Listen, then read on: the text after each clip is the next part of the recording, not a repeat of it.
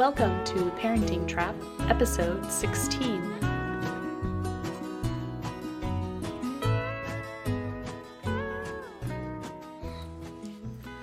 Hi, today we are talking about sportscasting and reflective listening. We've mentioned uh, sportscasting in other episodes, um, and I often confuse the two. I use the term sportscasting when I really mean reflective listening, and Barbara just corrected me on that today. oh yeah i think it's a it's it's a subtle difference and it doesn't really matter. They're both important they're both useful and we use them all the time. Um, so um, sportscasting um, is when you sort of uh, give words to your child's um, emotions. So you you usually use sportscasting for children two and under. Very um, this is um, more common for pre-verbal children. So if you see a really upset kid, you might say something like, "Oh, I it looks like you're really upset," or "You seem like you're mad, really mad." Um, but you can also say what is happening. So objectively, very neutrally state what's going on. Not so definitely label the emotions. That's great. Um, but also you can say, "Oh, it looks like so and so has the shovel and you wanted the shovel or whatever it is. Yeah. Um, so you're yeah you're basically just sort of s- stating it out and this is sort of where um, i think we did an episode on sharing already where we don't really like to force sharing mm-hmm. um, this is what we would use instead of sharing right so yes. we probably said sportscast in that episode so this hopefully gives some clarity to that um, yeah so you if if a kid takes another toy you could say oh look you know, John just took the shovel. It looks like Ben really wants the shovel. Oh, man, that's tough. You look mad. You've got the shovel taken, Ben. You know, something mm-hmm. along those lines. Um, and and that just sort of helps for everyone in that situation, the kids right there, because they get so stuck in their own minds. Uh, it it helps them see that what their action did affected another child. So instead of just imposing our own justice and saying fixing the situation or what we think might be fixing the situation, um, you're giving the kids sort of an overview of what's really going on. Yes, um, and that's why it's useful. The yeah. difference then would be sportscasting is pre-verbal, mm-hmm. and reflective listening is verbal. Yeah, and you know i've i've heard this say said a lot too um, once a kid gets a certain age when you try to sportscast in the same way that you do for a two year old or a one year old um, they tend to get really resistant and angry. Uh, they they will they don't want to hear what you are trying to sportscast in that way because um, i think it can seem maybe a little condescending actually because yeah, uh, you're kind of thinking. Yeah you're kind of like saying what they're doing. And um, you know we we it's useful for young children to kind of get that back view but um, that's where the change is to reflective listening uh, where instead of um, explaining things like that you're going to uh, listen to the kid recognize that something's going on for them and try and get to the deeper issue. So we got a few examples. Do you want to get into examples? Sure let's do it. Okay Let's see. Did you? Which one is it first? Oh yeah. Okay. So this is a good one. So I'll, I'll give an example of um of sort of a sports casting situation. Uh, you might have a. I have a new two year old, so I'm actually just getting probably out of the sports casting phase. I even notice he gets annoyed when I um, try to sort of explain what's going on from my objective point of view. Um, he doesn't really want to hear it. So we're kind of getting out of that. But um, uh, he might, when he's gone to go, he'll sometimes go to the door and he wants to open the door. And um, I will get there first and open the door. And he'll just get so upset, so upset because he wanted to do it himself and I did it for him. And, uh, and I might get down and say, You're really upset. You wanted to open the door. I opened the door you're mad, maybe mad at me. It looks like you're really mad. Yeah. And just sit and listen and let him be upset about it until he either moves on or, um, you know, gets all that. It could even be that he's upset about a lot of other things that happened through the day and that just happened to trigger it.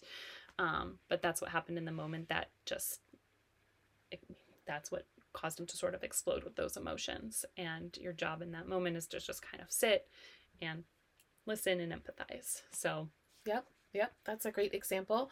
Um, I have another example of, I would say, sports casting because this happened when my kids were probably um, three and one. So maybe my oldest was getting out of sports casting. I don't know. It's a it's it's yeah. a gray area. It's a gray area. Um, yeah. but uh, they were taking a bath. I was giving them a bath at the same time, and um, my youngest had a toy, and my oldest grabbed it away from him, and then my youngest cried, and I kept them both safe. Um, they didn't try and lash out or hit each other, and I just said, Jamie took that toy from Robin. Robin looks really sad. Jamie wants to play with the toy, and Robin wants to play with the toy. Man, you both want to play with that that toy, and there's only one. I said I sat there for probably like 20 minutes to a half hour. It was a very long time with Robin very upset and Jamie playing with the toy. And eventually, Jamie then gave the toy back to Robin. And Robin was like so happy. And uh, my ex husband at the time was um, worried because there was a lot of screaming and crying in the bathroom. But, uh, and it was going on for quite some time. But afterwards, everyone was happy. Like, Robin expressed his emotions. Jamie gave it back to him and and everyone was fine. Yeah. That's so sweet. So yeah. I mean example. yeah. And it's tough. It's tough to sit there and see kids struggle for a super long time, but when we go in and impose our own um what we think is right. So, I mean, we are talking about sports casting, and that is sports casting, but this is a sharing situation too. A lot of parents might um, grab it out of the other kid's hand and say, "Oh, you've had enough time," or "Oh, Robin was." You shouldn't have that taken first. that. You shouldn't have taken that. Yeah. But then you're just transferring the upset to another kid, and then you're in. You know, he's gonna yes. get upset that I got taken out of his hands. So right. Um, so if I had done that, then um, what I think would have happened if I had taken the toy out of Jamie's hands, my oldest's hands, and I handed it to my youngest, um, then that creates more sibling rivalry. He will resent Robin and look and then both kids will look at me as the enemy, right? Mm-hmm. There's not this collaborative feeling that you get in the family. Um, when you empathize with all parties and you allow people to express their emotions and you remain non-judgmental about it, it it sets it up for just a more peaceful uh, family dynamic. Yeah. Yes. Now, if this was a thing that happened all the time, um, I did block. If I if I blocked it ahead of time, I would do something like that. So it's not like I always let Jamie just take toys from Robin. I definitely stopped and supported Jamie through upset, and there were times that Robin took things from Jamie, and I supported um, Jamie through his upset there too. So uh, it's not like yeah. I'm allowing just one sibling to uh, dominate another. right.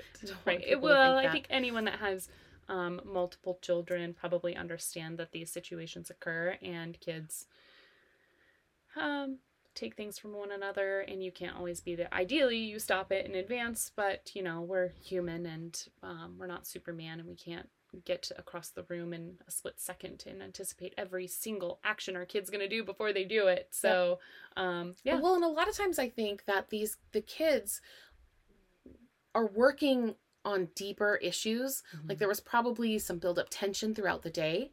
And this was a release that Robin had to have. And Jamie maybe was feeling like he didn't have a lot of control in his life or something. And so he did what he did to exert control. And I'll tell you, after that, it was a very long time. It was a lot of crying. And I just remained very calm and made sure they were both safe. And eventually it was fine. The rest of the bedtime routine went so smoothly. It was amazing. Like they were they were so happy and loving with each other, with me. And so I think like if I had gone in and said, "Oh, don't do that," and taken out Jamie's hands and given it to Robin, um, I don't. I don't. Think, I think it would have been a nightmare of a bedtime because then Jamie would feel misunderstood. Um, yeah. And uh, and yeah, I don't know. Wow. That's it's amazing. It's amazing what I mean, this is a powerful tool. Um reflect, reflective listening and sportscasting. So, um this this is this is a first go-to for my toolbox would be uh this uh, reflective listening or sportscasting. Yeah. So, Well, and I think this uh, is how they learn empathy. It's how they learn empathy. Because it's the you- beginning. It's the beginning of it. Yeah. Yeah, because you can't. I don't think you can teach a kid empathy by lecturing them and telling them what's right. Mhm. They need to see it for themselves. And seeing another kid upset by their actions, and then another kid happy with an action Yeah. is that's that is going to teach them way impactful. more, Yeah. right? We actually have an episode on empathy hopefully coming up because I've got a whole thing of show notes. Nice. And so we'll have to do that one soon because it does it's another one that keeps coming up a lot in these um in in what we talk about. But uh, I do think people have a foundation of understanding what that is. So um but I'd love love to talk about that. Um but yeah, um so sportscasting um another good example of sportscasting i've got a couple of examples here um, um, so i've got t- two kids uh, uh, now almost actually she's about eight okay i was about to say almost nine months but really eight months old and a two year old and um, so you can use this for very young children um, and lately what's been ex- what's been happening is um, we have a lot of popsicles in our house, and my two year old is loving popsicles mainly because my sister's kids here love popsicles. And He just adores everything that they do and say and wear, and so he basically wants to eat exclusively popsicles. But um, he'll go and he'll get a popsicle out of the freezer and he'll eat it. Start eating it, and then he'll walk over to um, my baby, our baby, Crane, and um, he'll give her some, and then he'll take it back and start eating it and then she'll start crying because she wants more popsicle. And i'll just say um, oh it looks like crane's upset. She wants more popsicle. And he'll kind of turn around and look at her and then go oh and then hand her the popsicle again. And they'll kind of just go you know he'll he'll sit there and then go back and forth giving her popsicle. Um, but it you know it's he doesn't necessarily realize that when he is walking away with a popsicle that that's why she's crying. And so when you point that out it, it, it often does bring him back in. I mean Yeah. sometimes he goes you know mine or whatever Right. but and then i'll get her her own popsicle too because you know yeah you can have a little popsicle too. But um it's just that recognition that oh my actions actually affected another person? Oh oh wow. Okay. Well here i can help that out. So um i, I think Yes. that's always really sweet to see between my two kids yes, and I feel like this encourages sharing more than when you try to force sharing. Mhm. 'Cause- Yeah, if I just took the popsicle out of his hand and like cut it in half, I think he would just feel like I I don't know, I just ruined his popsicle or um it just wouldn't seem fair. Uh Yeah. And it's it's tempting, you know. You think oh well, it's half and half, it's super fair. She's happy just getting a couple licks of popsicle and he's happy eating most of the popsicle. Mhm. So, no point in really forcing that any further than than what Right. they've sorted out themselves. and it will and it's creating um a, a better bond between them Yeah. because he's genuinely sharing on his own like i think you're going to get more cooperation with Mhm. kids when you do this method than if you if you had said um heron can share your popsicle with crane Yeah. because people don't like being told what to do um versus just the neutral um oh it looks like crane wants more popsicle and then heron can make his own decision oh Yeah. okay yeah i have some and you don't Yeah. Yeah, pretty sweet. yes Um, Uh, so the next example um, is not just one story. It's kind of uh, a lot of stories. I um, volunteered. I sent my youngest to a co-op preschool, and when you do that, you volunteer to work at the preschool too. And I did that for two years, and I can't tell you how many times this method, this reflective listening, prevented a conflict or it was probably a conflict before that or a conflict that was brewing right? But it prevented um, an altercation like a physical altercation because these kids are so young and they're all at all these different de- developmental levels. So you have uh you can have two 4-year-olds but one has more impulse control than another. And um it's very common to see kids in this setting uh hit and push when they don't get their way. So this when you go into it and you hear that there might be uh, a conflict starting and then you you ask oh what's going on? And you just non-judgmentally say what you see and try and um, uh, restate the kid's feelings. How do you feel about that? Oh you feel this way about that how do you feel about that oh you feel this way about that it's amazing how many times they figure out a solution on their own Yeah. it just resolves peacefully Yeah. so that wasn't one specific example. It's just it Yeah. happened so much. No, but one thing I remember um, when um, pretty recently we were at the park Yes. and there was some conflict between your kids and another kid, just a stranger at the park. And um, I really admired the way you handled that. Thanks. Um, yeah. yeah. So what happened at the park is uh, my kids play this uh, video game called Imposter, where I guess uh, one person is an imposter and the rest aren't, and you don't know who the imposter is, and then the imposter is supposed to sneakily kill um, the other players, and then and then the, the uh, other players vote who it is, and then they get they get uh, ejected from the ship or something. It's it's a video game, and they love it, and so they play it at the park. Um, and so they would get like a, a neutral party, so me or someone else, to say who the imposter is, and then they run around and you know try and the imposter tries to kill the other players without the other players seeing that it's him. Um, so they were doing that, and my oldest was the imposter, and um, they they they came running to me, uh, crying, and the other kid's mom was close by too, and this the other kid was crying, and I asked what the matter what what the matter was, and um, Jamie said that the kid hit him, and the other kid said, "Well, he hit me first. and Jamie said, I didn't hit you. We were playing imposter. And so I said, Oh, um, and I looked at the other kid and I said, Do you know the game imposter? And the other kid said, No. And then I told Jamie, I said, Oh, it sounds like he's never played that game. He doesn't know what it is. And Jamie thought, Oh, so when they kill each other, it's usually some sort of physical action that might be construed as a punch or a hit. Um, Especially for kids that don't necessarily know one another. if you don't know, it's like tag. If you don't know tag and then someone just goes up and does this, you're like, you just pushed me. Yeah. And it's like, oh, I thought we were playing a game. And so when my oldest realized he didn't understand that, um, he was no longer upset about the other kid hitting him. And the other kid, when he learned that it was a game and he didn't understand the rules, he wasn't upset that he was hit, right? And um, I said, Were you guys having fun before that? Playing together before that? And they both said yes. And I said, Do you want to continue to play together? And they both said yes. And I said, Okay, do you want to maybe try playing a game that you both know? And um, they said yes. And they decided amongst themselves they wanted to play tag. So they ran off and then played tag, and everything was fine. Yeah.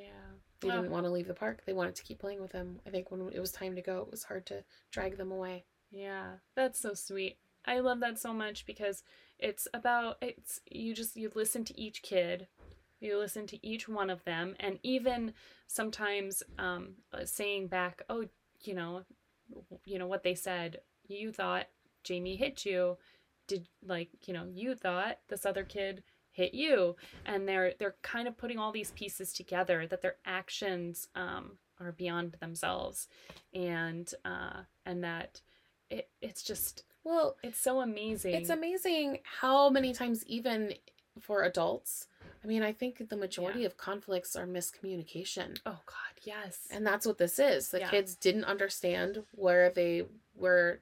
They were. It was a miscommunication. yeah, miscommunication. Absolutely. Um, they didn't Yeah. understand where the disconnect was, and so I tried to be that person to find out where the connection is. Yeah. Yeah. And that's that's so much of what reflective listening is. Um, um, listening to each side of the story. I think I think a lot of parents would go into that and well, you hit first, you know, they might Mhm. try and blame the kid that hit first. That wasn't good. That was not nice, or whatever. You start assigning, you know, blame, names, whatever. if you start assigning blame, then the kids get defensive. Mhm. Um, a lot of parents might uh, try and enact a punishment, in which case the kids would feel way misunderstood, mm, um, not their feelings not validated.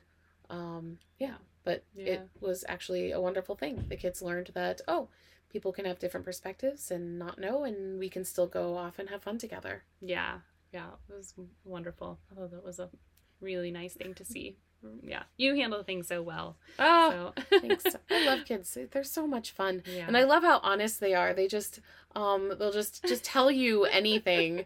Uh it's, it's, really great. sweet. It is Yeah. so sweet. Yeah. Especially if you fostered this um, sort of trust in your child and um and If you don't use punishments, use punishments. Then there's then- like no reason for them to Yeah. lie. And they'll just say like, "Oh yeah, I was mad at him, so I hit him." And it's like, "Oh, wow, okay." Like Let's figure out why you why he Hmm. was so mad and why you're so sounds mad. hard. yeah. um yeah, no, it's so, So sweet. it's so awesome. Um, a good book. We actually did this on our top five books, and I have one right here. Um, it talks about reflective listening, um, the how to talk so kids will listen and listen so kids will talk. I think this is maybe the third time I put this book up in here or recommended it. Um, but it's a great book, and it does a deep dive on how to reflective listen and and communicate with children better. Um, because the more we model this and the more we give them patience and understanding, the better they're going to be able to communicate with each other and not need us as much to step in and, um, you know, sort of get every side of the story and help them help kids communicate. So we- we really want that for our children. Um, Yep. Yeah, I don't know. Did you want to tell another example, or do you think We have another good? I do love that story. Okay. So, so the other story that we wrote down in our notes is um, a time when uh, this has actually happened multiple times. Um, there was a time it happened pretty recently where I was driving to Barbara's house with my kids, and um, for some reason, Robin, my youngest, um, was very upset. He was very mad. I can't actually remember what he was mad about. Um, and he kept saying, I hate you. He was very mad. And so when you do this reflective listening, one thing that's important is to not get emotionally involved yourself. Um, so instead of reacting to that in a negative way, I hear it for what it really is. And what he's trying to say, but doesn't have the words or maturity to say, is, I'm mad at you. Because I know he doesn't actually hate me. And so I reflect that back to him and I say, I hear you're really mad and I explain what I think he's mad about. And um, and then I just said, I love you no matter what. I will always love you. And it's okay that you're mad at me. That's okay. And uh, by the time we got to Barbara's house, it's about an hour drive. By the time we got to Barbara's house, um, I let him out of the car, and he was just, uh, he he like he hugged me. He was like, "I love you, mom." He was so loving. It was Mhm. amazing. And it was like he was just there was something in him. He was really mad. He had to get it out. He got it out and I think he really appreciated that I uh, gave him a safe place for him to express that. If we are safe a safe place where they feel free to express their emotions, the connection you feel with your kids is incredible. Yeah. And it I I feel like it's so tempting to hear those, especially something like I hate you, you know, that's can that can seem like oh, really hurtful words and you know, usually when someone you love says something something like that, there's something else going on. Um, but it's tempting with kids to try and convince them that um, so, I mean, parents deal with this in different ways because I've heard everything from um, you don't really mean that. Or never say that. or never say that. Yep. that's not nice. Um or even um the guilt. Ah that really hurts my feelings. Um that hurts my feelings. Did you really want to hurt my feelings? Like you you're trying to guilt your kid into feeling guilty. Right. and you know not recognizing that there's something else there um is really uh it's it's hard that because that's really the ki- the kid probably wants to resolve another issue and you're making him feel further bad about it. Yes. Another response that would be um, I would not recommend is uh, if you laugh about it and and treat it like it's not real or valid. Like, oh, haha, fine, you can hate me then, or something like that. yeah. That would be invalidating. Yeah. Um, probably make them a little bit more angry. Right. Uh, so I would avoid all of those responses. Yes. Um, So I definitely try and just focus on the emotion behind the words, and um, and then give that to them. That's what that's what I see because I think that's what's really going on, yeah. and they know it. They they don't have the words to say it or the maturity to admit that. Mhm. Um, and then once it passes, they will be so thankful that you were there for them, yeah. Allowed them that space to feel that. Yeah. Mhm. It's so it's it really can be sweet. So that and that's what reflective listening looks like. The I hate you, you know. I hate you. You never let me eat ice cream or you know, I wanted Taco Bell. my kids, my kids love Taco Bell. Yeah. I am so Mhm. sick of Taco Bell. Yeah, yeah, yeah. And when they say that, you know, I hate you. Oh, you know, you're really mad. You wanted Taco Bell for lunch, and we got Chick Fil A instead. You know, whatever it might be. So, yeah, and and and hopefully that this was helpful because, um, again, like we said at the beginning of this, it's a powerful tool, and it actually helps communication. Um, it's it's really about listening getting to the bottom of things and nurturing the relationship with your child, Mhm. not trying to create further division. And the more upset you get about something, um, is going to really flame flame the fire. So yeah, It'll make it worse. make it worse, Yes. and it's going to come up again and again and again if you keep, um, Yep. yeah, if you Yeah. keep doing that sort of thing. So awesome. Thanks, guys. Of I hope this was nice and helpful and subscribe. Um, share this episode if you know someone that you think this could help. Um, and uh, Write us questions. write us questions. Uh, we, we're trying to put together a Q&A where we kind of do a rapid fire um, uh, sort of reading out the questions and then how respectful parenting might approach that situation. So uh, when we get enough of those questions in, we will do that episode. So write us and we will. at questions at parentingtrap.com. Thank you. Yeah. Yes. Thank you. Yeah. Where where do we put that? It'll be in the show notes. It'll be in the show notes and we appreciate We'll you guys. you. Thanks a lot. Thank you so much. We'll see you next time.